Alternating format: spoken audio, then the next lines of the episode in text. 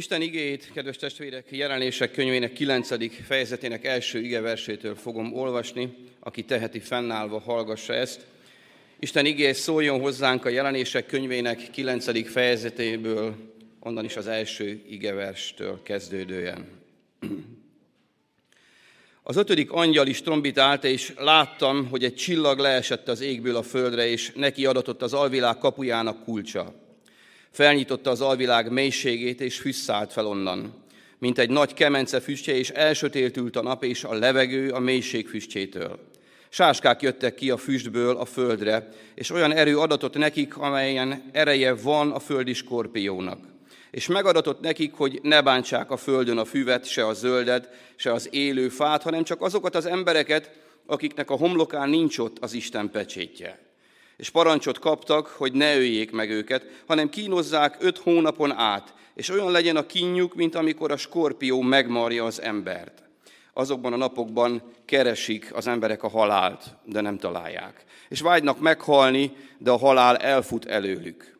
A sáskák alakja harca felkészített lovakéhoz volt hasonló, fejükön valami aranyhoz hasonló korona, arcuk, mint az ember arca, sörényük, mint az asszonyok haja, foguk, mint az oroszlán, és páncéljuk olyan, mint a vaspáncél, szárnyaik zúgása, mint sok lovas hadiszekér hangja, amikor harcba rohannak. Skorpiókhoz hasonló farkuk és fullánkjuk volt, és a farkukban volt az erejük, hogy az embereket öt hónapon át gyötörjék. Királyuk az alvilág angyala volt, neve Héberül Abbadon, görögül pedig Apolion, vagyis a pusztító nevet viseli. Az első jaj elmúlt, és íme még két jaj következik ezek után. A hatodik angyal is trombitált, és hallottam egy hangot az Isten előtt álló aranyoltár négy szalva közül, amely ezt mondta a hatodik angyalnak, akinél a trombita volt. Old el a négy angyalt, akik meg vannak kötve a nagy folyamnál az Eufrátesznél és eloldotta a négy angyal, aki készen álltak, hogy bármely órában, napban, hónapban és esztedőben megöljék az emberek kétharmadát. A lovas seregek száma húszezerszer tízezer volt. Hallottam a számukat. A látomásban ilyennek láttam a lovakat és a rajtuk ülőket. Tűzvörös, játszínkék és kénysárga páncéljuk volt. A lovak feje pedig olyan volt, mint az oroszlánok fej, és a szájukból tűzfüst és kén ömlött. Ez a három csapás ölte meg az emberek harmadát, tűz, a füst és a kén, amely szájukból ömlött. Ezeknek a lovaknak az ereje a szájukban és a farkukban van, mert a farkuk kígyóhoz hasonló és fejjel végződik, és ezzel ártanak. A többi ember pedig, akiket nem öltek meg, ezek a csapások nem tértek meg kezük alkotásaitól, hanem imádták az ördögöket és a bálványokat, amelyeket aranyból és ezüstből, részből, kőből, meg fából készítettek és amelyek sem, sem látni, sem hallani, sem járni nem tudnak. És nem értenek meg, nem tértek meg gyilkosságaikból, varázslásaikból, paráználkodásaikból. Nehéz ige, amelyet felolvastam, drága testvérek. És hogy az elmúlt fejezetről, mikor együtt gondolkodtunk itt az Isten tiszteleten, akkor is beszéltem, hogy itt már nincs idő arra, itt már nem lesz lehetősége arra, hogy megtérjenek az emberek. Ez az ítélet az ítélet, amely azokra az emberekre vár, akik Jézus Krisztust elutasítják. Mondhatná az Istenről bárki, aki ezt meghallja, és nem ismeri valójában az Isten kegyelmét és szeretetét, hogy milyen kegyetlen az Isten, hogy emberek így fognak elveszni majd. Lesz ilyen időszak, amikor Isten nem kegyelmez, hanem az ítélet ilyen sötét és, és erőszakos és kegyetlen módon söpri el az élő embereket? Lesz a kárhozat, vezető, kárhozat felé vezető úton lesz. A földön lesz ilyen szenvedés. De nem kegyetlen az Isten. Annyira nem kegyetlen, hogy még ma kiárasztja az ő kegyelmét. Annyira nem kegyetlen, hogy az egyszülött fiát Jézus Krisztust adta értünk. Tulajdonképpen az ember szabad akaratából választja ezt a nyomorúságot. Lehet azt mondani, hogy ez mese. Lehet azt mondani, hogy Jézus Krisztusról való evangélium mese, de gyötrelmes, mikor valaki Isten nélkül találkozik a halállal. Gyötrelmes, mikor az Isten nélkül találkoznak ma is emberek ilyen szellemi mélységekkel, mert fogok erről beszélni. És lehet látni, hogy mennyire az előszobájában vagyunk ezeknek az időszakoknak, és mennyire valóság az, amikor Isten ítéletként ráereszti a démon világot az emberiségre. És mennyire valóságos az, hogy mennyire figyelnünk kell arra, hogy a sátántól tartózkodjunk, és semmilyen ne legyen bennünk. Erről fog szólni ez a mai igei szolgálat. Az ötödik angyal trombitál, és egy csillag esik le égből a földre. Itt is vannak találgatások. Van, aki azt mondja, hogy ez Lucifer a sátán, levettetik a mennyből. Van, aki azt mondja, hogy ez egy angyal, és hát ezen lehet vitatkozni, teljesen felesleges. A lényeg ebben az igeversben van, neki adatott az alvilág kapujának a kulcsa. Felnyitotta az alvilág mélységét, és fűz szállt fel onnan, és elindultak az események. Akár a sátán volt, akár Istennek egy hatalmas, megbízott angyala, egyébként a csillagokat, ugye az apokaliptikus nyelvben ez megszemélyesített személyként, angyalokként tünteti föl, vagy lehet értelmezni itt is. A lényeg az, hogy Isten ítéleteként a kulcsal megnyittatik az alvilág. Az alvilág, amely a sátán és a démonainak a lakhelye. És innen kiszabadulva a démon világ visszaérkezik a földre, és elkezdi a pusztítást. Hogyan? Ugye képes beszédről van újra szó.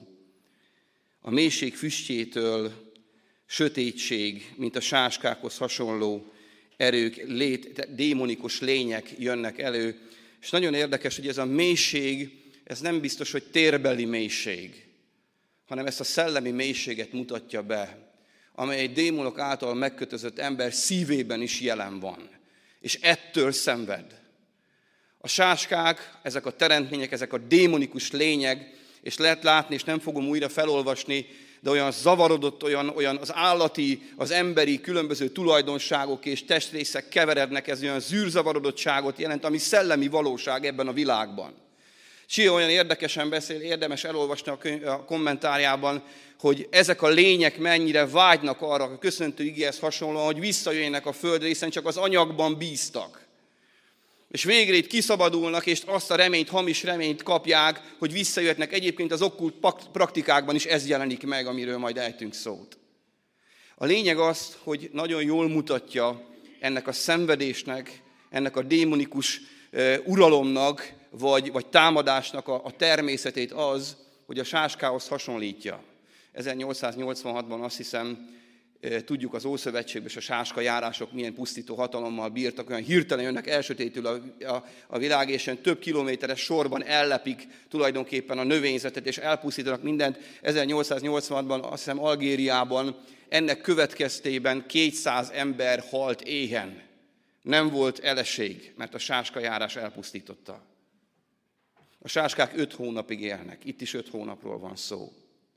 És az történik, drága testvéreim, hogy a démonikus világ rászabadul azokra az emberekre, akiken nincs ott az Isten pecsétje, és itt hadd menjek, ne menjek bele teológiai bocsátkozásba, megint különböző elmetek vannak, hogy ugye a gyülekezet már elragadtatott, ők azt mondják, hogy ezek a zsidókra vonatkoznak, akik megtértek, akik pedig a nagy nyomorúság átélésére, ott azokra vonatkozik, akik még itt vannak és hisznek Krisztusban. A lényeg az, hogy nem tudnak meghalni ezek az emberek. A lényeg az, hogy öt hónapon keresztül gyötrődnek. A skorpió, 20 cent is körülbelül, hogyha összehúzza a farkát is, meg mindenit, akkor olyan, mint egy tojás. Emlékszünk Jézus, még az atyáról beszél, vagy az apáról, hogy aki tojás kér, nem skorpiót ad néki. Ez a hasonlat itt megjelenik. A skorpió farkában van a méreg. És a skorpió csípés az a felnőttekre nem halálos, fiatal gyerekekre talán halálos a mérge, de egyszer tudósított valaki arról, hogy egy 13 éves gyermeket megcsípett egy skorpió, és nagyon hosszú időn keresztül szenvedett, olyan szenvedésbe volt rész, hogy a földön fokát csikorgatva szenvedett a fájdalomtól, ami hosszú ideig tart. Látjuk a képes beszéd hasonlatát? Milyen mélységbe jutnak el majd ezek az emberek, akiknek nincs az Isten pecsétje rajtuk? A halált keresik. Olyan nyomorúságban lesz részük, de nem tudnak meghalni. Ó, sokan ma is, amikor ilyen szellemi mélységbe kerülnek, keresik a halált, és talán önkezükkel vetnek véget az életüknek, olyan balga csalfa reményben, hogy majd megszűnik ez a földi szenvedés, amely nem csak fizikai szenvedés, hanem a démonok által okozott erő hatása alatti szenvedés, amely félelmetes. amikor valaki az öngyilkosságba hajszolja magát, hány ilyen tudósítást hallottunk már, hogy akár hangokat hall, akár egy belső erő kényszeríti, a hazugság atya kényszeríti arra, hogy vesse el az életét. És azt hiszi, hogy jobb lesz. De az öngyilkosság, amikor valaki kioltja a saját életét önkezével, az nem menti meg, nem szabadítja föl, hanem a kárhozatba taszítja. Ó, sokszor gondolkodtam én is azon, mert hallottam ilyen eseményeket, hogy keresztény ember dobta el az életét. És ilyenkor az ember nagyon könnyen ítélkezhetne, hogy akkor annak biztos vége, hiszen megölte magát. És egyszer csak az Isten úgy hiszem, hogy az Isten lelke beszélgetett velem, hogy nem a te dolgod, hogy ezt megállapíts, hogy mi lesz egy olyan emberrel, aki keresztényként eldobja az életét, mert olyan terheket vagy olyan betegséggel küzd. És akkor azt Isten azt mondta, én hiszem, hogy ő volt, hogy gondolod, hogy én nem tudok olyan hatalmat gyakorolni, hogy esetleg míg a lélek elszabadul, addig nem tudja megbánni ezt a tettét. És ezzel nem akarok okoskodni, mert nem az én, nem a mi területünk, csak ezzel azt akarom mondani, az Isten kegyelme óriási lehet. Az Isten kegyelme sokkal nagyobb, tehát ne ítélkezzünk, nem a mi dolgunk. Nem kell ítélkeznünk ilyen emberek fölött, az az Istenre tartozik már, de lehet könyörögni értük, és lehet észrevenni azokat a testvéreinket is, akik ilyen nyomorúságban vagy ilyen szorongatatásban vannak. Lehet felismerni, és lehet szembeszállni Jézus hatalmas nevével, akiről az énekkar is énekelt meg a dicsőítés közben is énekeltünk. Tehát egy olyan szenvedés kerül ebben a szakaszban az emberekre, olyan kínokkal fognak élni, amelyek talán fel sem foghatóak, de egészen közel vannak hozzánk. Testvérek, milyen világban élünk?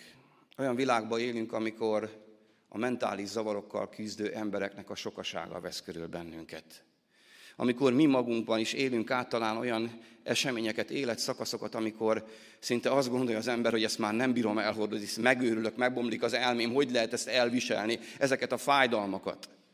Élünk át olyan, olyan időszakokat, amikor a démonok szorongattatásában, külső szorongattatásban a félelem, a gyötrelem, a bizonytalanság, talán még az Istent is hibáztatjuk ezekért a dolgokért, hogy nincs változás, itt küzdünk, és ilyen emberek vesznek körül. Az a kettős személyiség, a skizofénia és azok a pszichiátria, mentális zavarok, amelyek az embereknek ott vannak az életükben. És soha nem felejtem el, mikor az alkoholista között szolgáltam, és ott ugye alkohol meg gyógyszer befolyása alatt élő emberekkel beszéltem nap, mint nap. Találkoztam szemge a sátánnal. A hölgyel, akivel beszélgettem, nyíltan azt mondta, itt van bennem a sátán. Mondtam neki, látom a szemedben, a szem a lélek tükre. Olyan erővel kötözte meg, egyszerűen olyan, olyan békjóval tartotta fogva, hogy félelmetes volt. Nem hittem a szememnek. Találkoztam olyan emberekkel, és ott egy ilyen, ilyen gondozott volt, aki naponta több mint egy liter töményitalt ivott, és gyógyszert szedett rá. És amikor elvették a házát, alkohol és gyógyszeres befolyás alatt, utólag mesélt el, a pszichiátrián találkoztunk, hogy hangot, belső hang, hallott belső hangokat, és a hang arra kényszerítette, hogy szálljon föl egy vonatra. Közbe ivott, a vonat elvitte szolnokra. Szolnokon a hang utasította, szálljon le, és mászon föl egy magas feszültségre. És ment, nagy nehezen valaki leszette, és kiszabadult, és a hangot halva maga, magát a vonat elé vetette. Az utolsó pillanatban sikerült kirángatni, de elvesztette a két kezét. És a pszichiátrián mesélte ezeket a dolgokat el. Ez az ember ma jár gyülekezetbe Püspöklanányba. De ez az ember átélte azt a sanyargatást, azt a mélységes kint, amit nagyon sokan átélnek és talán szégyelnek. A gyülekezetben is lehetnek olyan lelkek, akik bizony depresszióban szenvednek, akik ilyen démonikus külső befolyás alatt vannak, és talán kettős életet élnek talán betegséggel küzdenek. Testvérek, a világban, akik Isten nélkül vannak, körül, körülvesznek bennünket. A pszichiátriák tele vannak ilyen betegekkel. Az emberek talán hirtelen bomlik meg az elméik, és kerülnek mentális zavarba, mert nem adták át az életüket Krisztusnak. És a sátán ma is várja, hogy kik azok a lelkek, akiket sanyargathat. Érdekes ebből látjuk, hogy itt tulajdonképpen az Isten engedte meg ítéletként, hogy ez a démonvilág rászabaduljon az emberekre. És a sátán milyen munkát végez? A sátán tulajdonképpen azt ajánlja föl az embereknek, a körülmények, az élet feltételek kapcsán, hiszen tudjuk azt is, hogy az utolsó időben a nagynyomorúság napján, aki nem lesz a sátán a fenevart pecsétje, az nem adhat, nem vehet. Tehát különböző előnyökben részesíti őket a világ, itt a földi élet. És azt próbálja sugalni, hogy ez megéri nekik. A karrier, a különböző bálványok. És a földre koncentrálva adják oda az életüket, és hadd hódoljon az ember a bálványoknak. És tulajdonképpen így egy hamis képpel, egy hazugsággal meghódítja őket, és a sátán nem győzedelmeskedhet, csak hogyha partnerre talál. Hogyha van olyan lélek, aki átadja az életét néki, vagy megnyitja a szívének, életének kapuját. A sátán fölött uralkodik az Isten. Jézus Krisztus legyőzte a gonoszt a Golgota keresztjén. Jézus nevében a sátán eltűnik, eltakarodik. Jézus nevére minden térd meghajol. De aki kapcsolatba kerül, megnyitja a szívének kapuját, ő ad szabad teret arra, hogy jogot formáljon az ember lelkéhez. És az, hogy hogyan teszi, hogy lassan ejti egy csapdába, vagy frontális módon támadja meg a lelkeket, hát azt látjuk körülöttünk. Drága testvéreim, ez félelmetes, félelmetes az a szellemi mélység, amelyben a sátán, a démoni együtt meg tudja kötözni, vagy tudja sanyargatni az embereket, azokat, akik megnyitják az életük kapuját. De hadd mondjam, hogy az a csodálatos, hogy Jézus Krisztus hatalmas nevére a sátán eltakarodik. A sátánnak nincs hatalma tovább. Beszélni fogok majd ezekről a kapukról rövidesen, de hadd hirdessem ma az Isten hatalmát és kegyelmét. Ma is lehet jönni azoknak, ma is lehet jönni azoknak, akik beengedték valamilyen formán, vagy úgy vannak itt közöttünk, hogy még nem szívük, nem Krisztusé, de ilyen szellemi, sátáni, démonikus hatásban élnek. Lehet megvallani a bűnüket, hogy mikor nyitották meg a szívüket, a szellemüket, a lelküket ezeknek az erőknek, hogy mikor adták oda az életüket. És ugye közeleg majd az október, a november, ugye azok a napok, amikor a halottak napja, és, és amikor a sátán napja van, és ugye mindenféle praktikákkal az okkult erők felszabadulnak. Hallottam egy olyan bizonyságtételt, aki nyíltan sátán imádó volt, az egész családját oda szentelte, szentelte, vagy oda áldozta, inkább talán jobban hangzik a sátánnak, és megtért. És akkor, azon az éjszakán kötött esküt vagy szövetséget a sátánnal. És ez az ember is meg tudott szabadulni. Jézus Krisztus mindenkit meg tud szabadulni, szabadítani.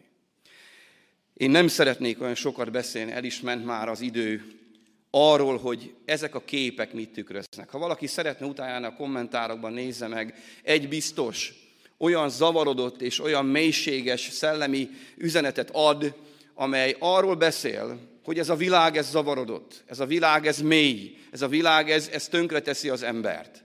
Ez a világ, ez olyan világ, amit el kell kerülni. Ha valaki pedig belejutott, akkor az Isten hívja, hogy higgyen, és testvérek, nem akarok ebbe belemenni, de erre nagyon sok segítség van. Nem csak szellemi, hanem vannak olyan pillanatok, amikor orvosi segítségre is szükség van. Ez egy olyan terület, ahol nem jó kontárkodni. Ez egy olyan terület, ahol ha az ember nincs elhívva, megáldva, vagy kegyelmi nem rendelkezik, nem jó beleavatkozni. Viszont az Isten tud embereket elküldeni arra, hogy vegyenek részt ebben a szabadító szolgálatban, az ő imádságukkal, az Isten lelkének felhatalmazásával, felruházásával. Testvérek, én is éltem át olyan szabadulást mellettem. Mellettem történt ez, meg a saját gyermekemben. Hogy egy sátáni hatás után olyan állapotba került, hogy egyszerűen nem tudták az orvosok, hogy mi baja van. Egy olyan emberi kapcsolatból volt, ahol, ahol igenis megtörtént ez a megszállás. És abban a fiatal hívőként, abban az időszakban egy könyv került a kezemben, ahol erről a démonikus megszállottságról beszélt az a könyv, aki megszabadult tőle. És a gyermekeim, úgy, gyermekemet úgy fogtam a kezemben, hogy nem tudtam, hogy mi történik. Egy vidám gyermek volt, aki napokon keresztül csak egy üveges tekintettel bámult ki a szemen keresztül. És amikor már kétségbe esettem, kiáltottam Jézushoz, Jézus Krisztus, szabadíts meg minket ettől akkor nagyon nagy csodát éltem át. Mint egy magas nyomású porszívó kiszippantott volna valamit a lakásból, és a gyermekem egyik pillanatra másikra elkezdett mosolyogni és beszélni. Nem hittem volna el, hogy ilyen megtörténhet. Egyszer történt ez meg. Nem tudom, az Isten akar-e felhatalmazni máskor ilyen szolgálatra, nem tudom, majd ő jelzi. De nagyon vigyázni kell ezzel a területtel, testvérek. Tudom, hogy sérülékeny az, mikor egy lelkipásztor így kijönti a szívét. De beszélnem kell azért, hogy tisztán ismerjük föl és lássuk azokat a dolgokat. És ez nem karizmatikus dolog. Ez a dolog, amikor az evangéliumokat nézzük, látjuk Jézus Krisztus hány embert, hány lelket szabadított meg. Ez valóság. És ő meg tud ma is szabadítani bennünket. Hadd térjek vissza arra az ige kapcsán, hogy ugye itt az első jaj után, illetve a, igen, a trombiteszó után, az ötödik trombiteszó után, amikor ezek az emberek, ez a világ, démonvilág rászabad az emberekre, itt is egy nagyon fontos üzenet van. Ketté van választva az emberiség. Nincs középút. Aki az Istennel elpecsételte magát, az szabad, azt elkerüli ez az átkozott csapás. Aki viszont nem, nem az úré, az ki van szolgáltatva ennek. Mert az ördög sokkal hatalmasabb az emberi átszadozni vele. A pusztító nevet viselte, és borzasztó szenvedés került az emberiségre. Aztán következik a hatodik trombita szó, amikor még keményebb dolog tűnik, itt már az emberi életet is elveszi ez a hatalmas hadsereg. Az öt hónap az előző eh, részben, ugye a számszimbolika kapcsán azt jelenti, hogy egy bizonyos ideig tart, addig, ameddig Isten emberi, e, engedi. Itt viszont szintén az a 10 20 ezerszer 10 ezer szám, az 200 milliót jelent. Ez azt sugalja, hogy olyan hatalmas sereg, hogy nincs esély ellene. Nincs esély senkinek, nincs annak a bátor, hatalmas fejfejvezett tömegnek, nincs esély a démon világ ellen. Itt ezek a lovas seregek, itt szintén megint olyan démonikus lények kerülnek elénk, amelyek elpusztítják azokat. Szájukból tűz, füst és kén ömlött ki. Hallottam olyan magyarázatot, hogy hát nem nehéz ezt elképzelni. Akkor még János így látta, de nézzük csak a fegyver, a fegyver arzenát, amivel rendelkezik ma a világ. Imádkozzunk Izraelért. Imádkozó szívvel figyeljük az eseményeket. Imádkozzunk azokért a szegény palesztin áldozatokért is, akik, akik nem a hatalmi erőt képviselik, hanem csak áldozatok. Imádkozzunk azért, és figyeljük a jeleket, testvérek. Mondjuk sokszor az Úr közel. Az Úr közel. De visszatérve az igére, félelmetes dolog az, hogy rengeteg ember pusztul el, és itt már az ítéletkor, akik életben maradnak, azt olvassuk róluk, hogy nem akarnak megtérni. Félelmetes. Félelmetes ez testvérek, hogy sok ember a nyomorúságban választja inkább a kárhozatot, a pusztulást, a halált, és nem akar megtérni. Miért? Ki tudja, milyen erők tartják fogva a szívét. Ki tudja, mihez ragaszkodik. Jó ez tiszta szívvel, ha valaki így van közöttünk odavinni, Uram, mi az akadálya? Mi az akadálya annak, hogy megtérjek? Segíts nékem, vágyok rá, de nem tudok. Fedd föl azokat a bűnöket, azokat a kötelékeket, amelyek még fogva tartanak, hogy nem tudom azt mondani neked, hogy hiszek benned Jézus, és jöjj a szívembe. Az Isten lelke ezt föl tudja szabadítani bennünk ma is. Ó, nyitnánk meg a szívünket, ismernénk föl, hogy ki az ellenség, aki fogva tart, és omolnánk a golgot a keresztjévé. És öntenénk ki a szívünket mély bűnbánattal. Lenne mihénk az a felszabadultság, amelyet senki más nem adhat meg az életünk során. Ó, ha van közöttünk olyan lélek, vagy hallgatja ezt az ige hirdetést, olyan lélek, aki még nem ismeri Krisztust, de ilyen mentális, mély szellemi zavarban van, ó, kiáltana föl ma Krisztushoz. Ó, a Szentlélek adná a szabadulás számára. Tegye ezt hittel.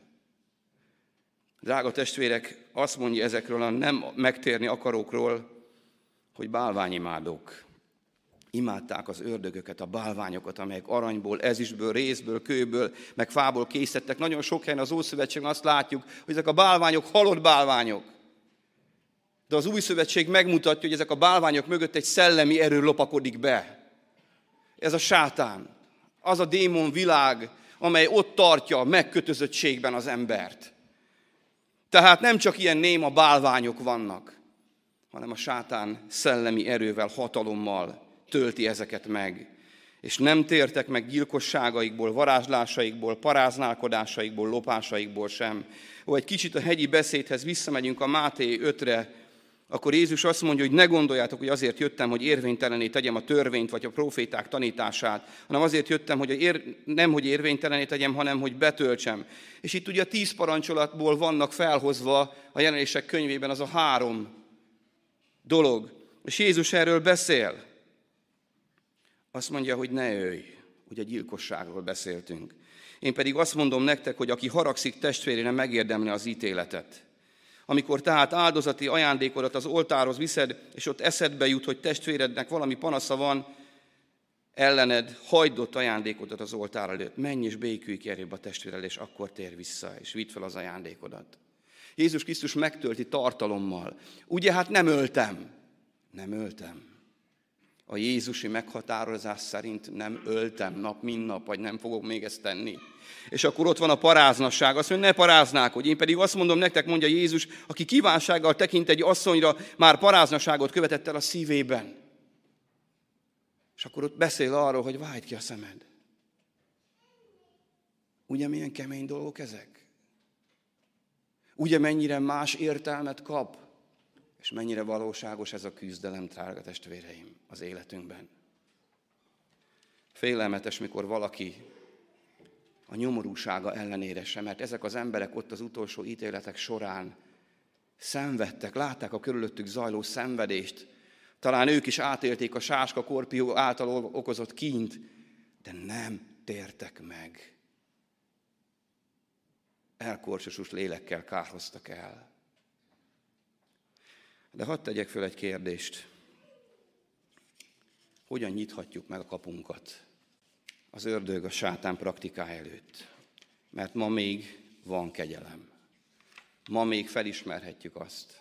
És ugye az volt a szívemben, hogy sokszor úgy vagyunk vele, hogy a házajtót bezár, bezárjuk, de a kapuajtót elfelejtjük, vagy a hátsó kertajtót nyitva hagyjuk egy kicsit résre, és ott bejöhetnek olyan dolgok az életünkbe, amelyek nem egyből mutatják ki a foguk fehérjét, vagy az erős kemény hatásukat. Olyan felületesen az ember megnyitja a kapuit. Hadd mondjak néhány dolgot, amely itt van a keresztény világban is. Ott van az asztrológia, testvérek. A horoszkóp, van már keresztény horoszkóp is. Tulajdonképpen mi a horoszkóp? A célja az, hogy tájékoztasson az események tendenciáról, mi módon segítsen az emberek döntéseiben a csillagok állása és különböző praktikák. Hányan olvasnak horoszkópot, amikor esetleg nem tudnak dönteni? Hányan esnek ebbe a csapdába, hogy hallanak valamit, és csak úgy engedik átfuttatni az elméjükön, a gondolatvilágukon, és kezdenek el hinni kísérletileg igazolt jelenség, mondja egy kutató, védj egy közhelyszerű megállapítás, fogalmaz homályosan, mond az embereknek, hogy rájuk vonatkozik, és szinte mindenki elhiszi, hogy róla beszélsz. Ez az alapja ennek. És ördögi háttere van. Aztán ott van az, amikor ma is nem csak alkohol és gyógyszer összefüggésében, de egyre több hírt hallunk, hogy kábítószeres szászokon vesznek részt azok az emberek, akik már nem bírják elviselni a szellemi nyomást. Nem csak az élet külső terhét, de a belső terét is. Erős hatást gyakorol az agy több nagy fejlettségi funkcióért felelős részére is, köztük például az összetett döntéshozatalért és a képzelő erőért felelős területekre a tudatmódosító hatás. Emiatt számolnak be a szeánszok részvei különböző dimenziókba való utazásról, ördögi és isteni alakok megjelenéséről. Az emberek olyasmikről számolnak be, hogy az ital hatása alatt olyan érzésük van, mintha elhagynák ezt a világot, és áttörnének egy másik rendkívül összetett világból, időnként olyan lényekkel találkoznak, az a benyomásuk, hogy különleges Istenhez hasonló hatalmat gyakorolnak felettük. Meséltem erről a barátomról, aki alkoholista volt, és ezt átélte. Aztán ott van egy kicsit finomabbnak tűnő dolog, a babona. Ó, keresztény babona. Amikor kereszténységhez kapcsolódó eszközökhöz fűzünk, akár egy kereszthez, vagy bármi más szokáshoz olyan kötődést, olyan hit, vagy hiedelmet, amely már ördögi erőket nyit meg. Az az elképzelés, amely természet feletti erőkkel ruház fel bizonyos tárgyakat, jelenségeket, cselekményeket. A babonában hívő ember varázslással, titokzatos szertartásokkal, halott idézéssel igyekszik vélt vagy valóságos csapásokat elhárítani, a jövőt föltárni, a természet feletti hatalmak jó indulatát elnyerni. Nem a szokásokról van szó, amelyek építőek is tudnak lenni, hanem arról, amikor a szokások már olyanná válnak, hogy ha nem teszem meg, akkor valami fog történni velem. És ilyen függő viszonyba kerülünk. Többet gondoljuk azoknak őket, akár vallásos, mágikus, varázsos jegyekkel ruházzuk fel őket, amelyek a hiedelem szerint befolyást gyakorolnak az életünkre. Éppen a héten volt, belekukkantottam egy pár percre a Fradi meccsre, ahol a, a vezető edzőnek egy kis piros fonál volt a karján. Nem akarok ebbe bele, nem akarok reklámot csinálni, de ugye ez is küldődik, fűződik hiedelem az Ószövetségben beszél erről. Hát csodatévő erőt tulajdonítunk dolgoknak. Sose felejtem el, mikor édesanyámat műtötték, és akkor, mikor még élt és halálos betegséggel küzdött, akkor bekerült a kórházba, lehet, hogy mondtam már, ne haragudjanak, ha ismétlem, de ide kapcsolódik. Jött mellém egy hölgy, aki egy karkötőt forgatott, a lánya rákos volt, terhes volt, ráadásul mélyrákja volt, és életmentő műtétet hajtottak végre rajta, és oda mellém, és kérdezem tőle, hogy miért forgatja a karkötét. A lányomtól kaptam, és hiszek benne, hogy segít. És akkor én bizonyságot tettem néki. Beszéltem arról, hogy mi történne, ha az a karkötő elveszne. Akkor miben hinne? És elmondtam az én hitemet, hogy én kiben hiszek. Van olyan testvérünk az életében, aki, aki ilyen babonával küzd, most is.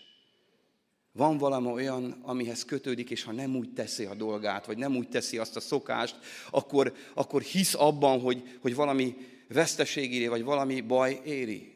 Testvérek, meg kell térni belőle. Mi Istenben hiszünk, mi nem a vak véletlenben hiszünk. Nem bálványokban, tárgyakban hiszünk. Aztán ott van a természetgyógyászat, egyre kényesebb helyre érünk. A természetgyógyászat melyik része? Hát megcsinálunk egy kamilla teát, és lehúzza a gyulladást. Halleluja! Nem erről van szó. A gyógyítás történhet drága kövekkel, univerzális energiával, kézrátételrel. A lényege mindegyiknek ugyanez a gyógyító energia közvetítése. A betegek néha meg is tapasztalják a gyógyulást, amit sok esetben vissza is jeleznek a gyógyítójuknak. A természetgyógyászat ott válik okkultizmussá, amikor már természet fölötti szellemi erőkkel akarsz együttműködni, és energiát akarsz betegeknek átadni, vagy átvenni valaki ilyentől. A Biblia azt tanítja az ember számára egyetlen egy meg, leg, megengedett legális út a szellem természet feletti világban az Jézus Krisztus. Nincs más út. Meg kell térni ebből. Aztán vannak itt ilyen érdekes dolgok, kozmikus energia, aura, energiaátadás, New Age foglalja magába mindezeket, különböző gyógyítási ágak közötti hangzatos ágak, rejki, joga, agykontroll, felkeltő neveikkel magukra vonják az egészségi problémákkal küzdő emberek figyelmét. Mikor Gergő fiamnak kiderült az, az izom sorvadása, minket is megkísértett. Egy-két jó akaró próbált volna elvinni erre, és olyan csodálatos volt testvérek, óvatosan, őszinte vagyok. Nekem egy pillanatra elbicsaklott a hitem, mert már annyira szerettük volna, hogy meggyógyuljon. Az Isten lelke a fiam által mondta ki, apa, hát tudod, hogy Krisztusban hiszünk.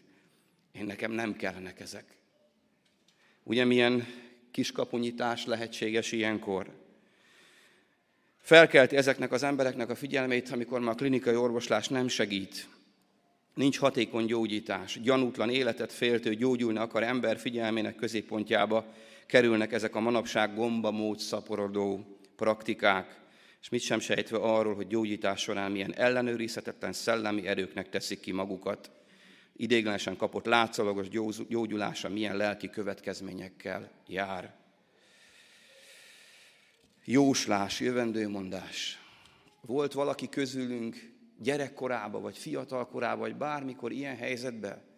Testvérek, olyan kaput nyitott meg, olyan partnerévé vált a sátánnak, amikor jogot formál, bűnként kell megvallani ezeket a dolgokat.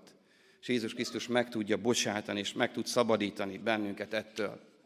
Szóval ott van a szerencsejáték. Ó, hát olvastam utána, hát a társas játékoktól kezdve minden szerencsejáték. Most itt nem akarok ilyen irányba elmenni, de hát tudjuk nagyon jól, hogy lehet egy család szórakozása is, vagy egy csapat szórakozása is abszolút egészséges módon, De amikor függő viszonyba válunk valamitől, és ott van a lottó, valaki azt mondja, egy lottóz ember mondta, hogy ha nem is nyer, de így legalább 250 forintért tudtam magamnak venni egy pár nap reményt. Milyen érdekes, hogy ebben a szituációban, amikor valaki egy egyszerű kaparós, ártatlannak tűnő kaparós sósegyet vesz, mert olyan anyagi helyzetben van, a fókusza mindig átkerül a vak véletlenre, a sorsra, vagy valamilyen erőkhöz, ami esetleg megoldhatja a problémát, és elterülődik a figyelme Istenről. Előre való a Istennél, és az Istennel való kapcsolatnál, akkor neki nem az az Istene, hanem ezek a bálványok az istenei. Lehet ez gyerek, család, karrier, pénzisten, mert az ilyen ember megoldás már igazából nem Istentől várja, hanem a pénztől, a gazdagságtól. Valójában azt hiszi, hogy Isten önmagában nem képes őt sikeressé, boldoggá, gazdaggá tenni. Csak a szerencsejáték, a nyerőszámok valamiféle manipulálásán keresztül, aminek az elérése az Isten mint egy igénybe óhajtja venni, mint egy tehetős nagybácsit, aki a pénzével bejuttatja a harvádra. Olvastam az idézetet. Valaki még azt is mondta, hogy ó, ha nyernék a lotton, akkor megvenném az idősek otthonát. Mikor keveredik valami, a tiszta, a gonoszszal, a rosszal, az Istennek nem kedves. Aztán írtam még itt egy pár dolgot, szórakozás, különböző hobbik. Aztán itt van a rockzene. Húha, és tudom, hogy többekben megmozdult valami. Mi koncertre járó emberek voltunk. Tudjuk, hogy milyen hatása van. Hadd olvassak egy bizonságtételt föl. Egy megtért egykori repzenész mesélte, hogy megtérése után elkezdtek keresztény szövegű repzenét játszani a klubokban, mert őszintén hitték, hogy azáltal elérik az ott szórakozó fiatalokat. Azonban a bulik végén a közönségből ezt mondták nekik, tök jó, amit csináltok, de nem láttunk semmi változást rajtatok. Ezen elgondolkozott és rájött, hogy kívülről nézve valóban nem is látható semmi változás rajta. A rockzene hatására a test és az érzések kerülnek a fókuszba. Elcsendesedét helyett az ember feldobódik, figyelme Isten helyett önmaga felé fordul. Hogy egy világi számra átírunk egy keresztény szöveget. Vannak vajon szellemi erők a zene mögött? Úgy gondolom, igen.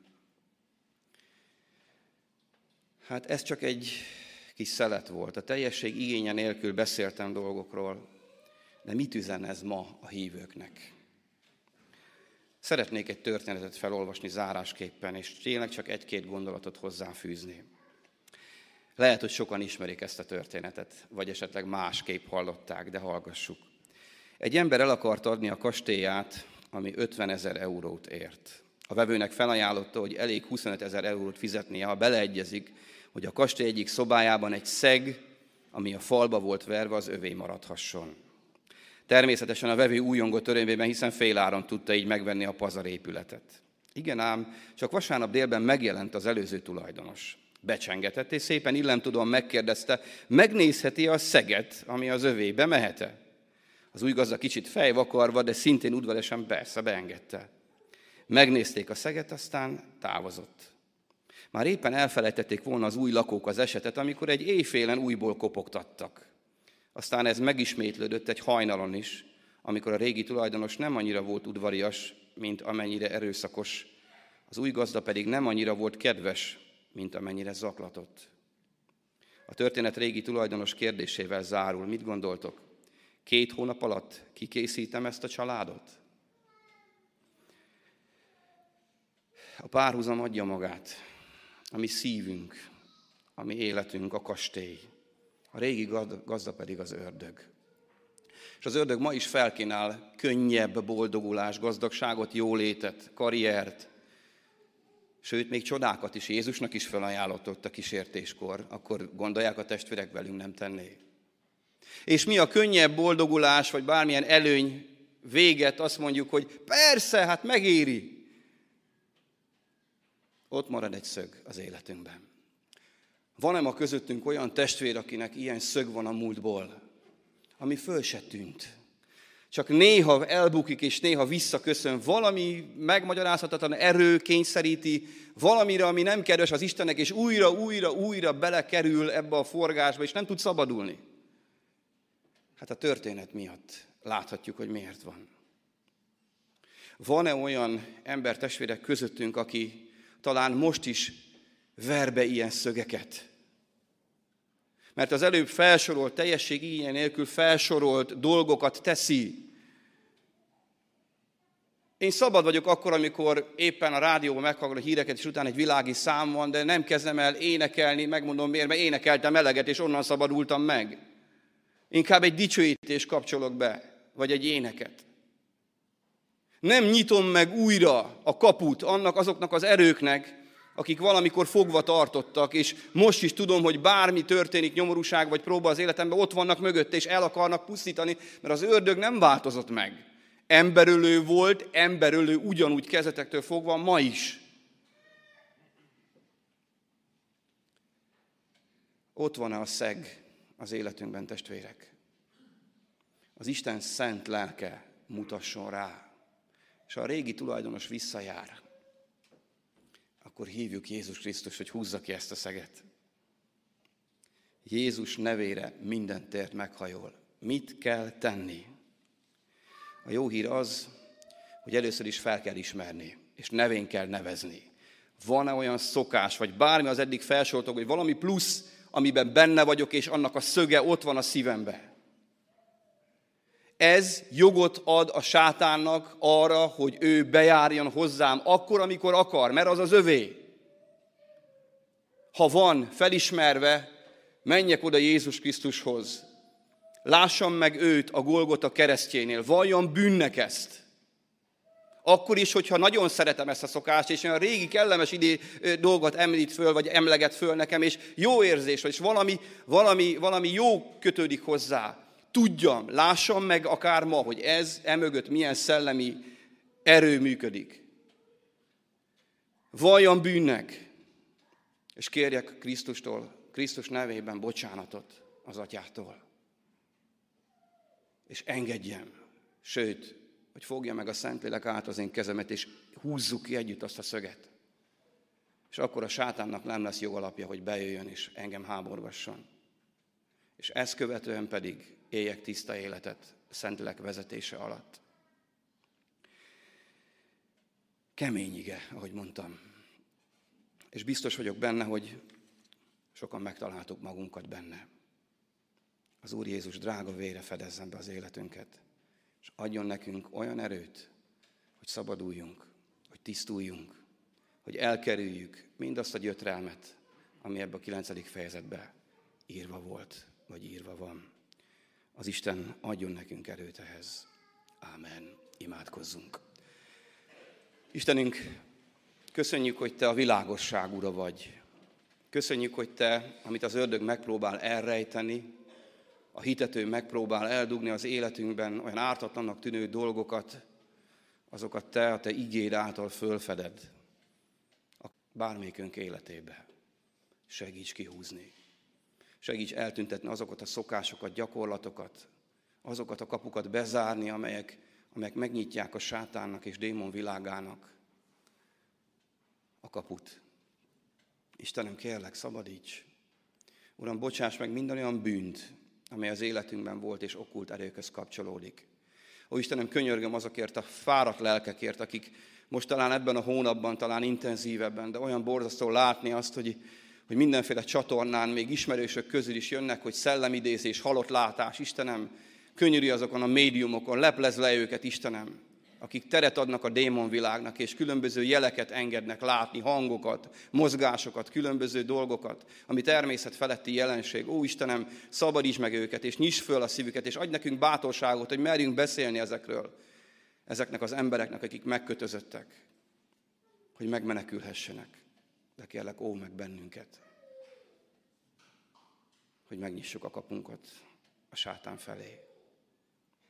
Ha van közöttünk ma olyan lélek, aki talán már bűneit megbalva kitisztította az ő házát, de még nem hívott be, foglalj el az ő szívének trónját, hogy ne tudjon visszajönni többet magával a démon sereg, és rosszabbá tenni az életét, mint eddig. Uram, kérlek, Segíts, hogy Jézus Krisztus behívva a szívével, megszabaduljon az élete.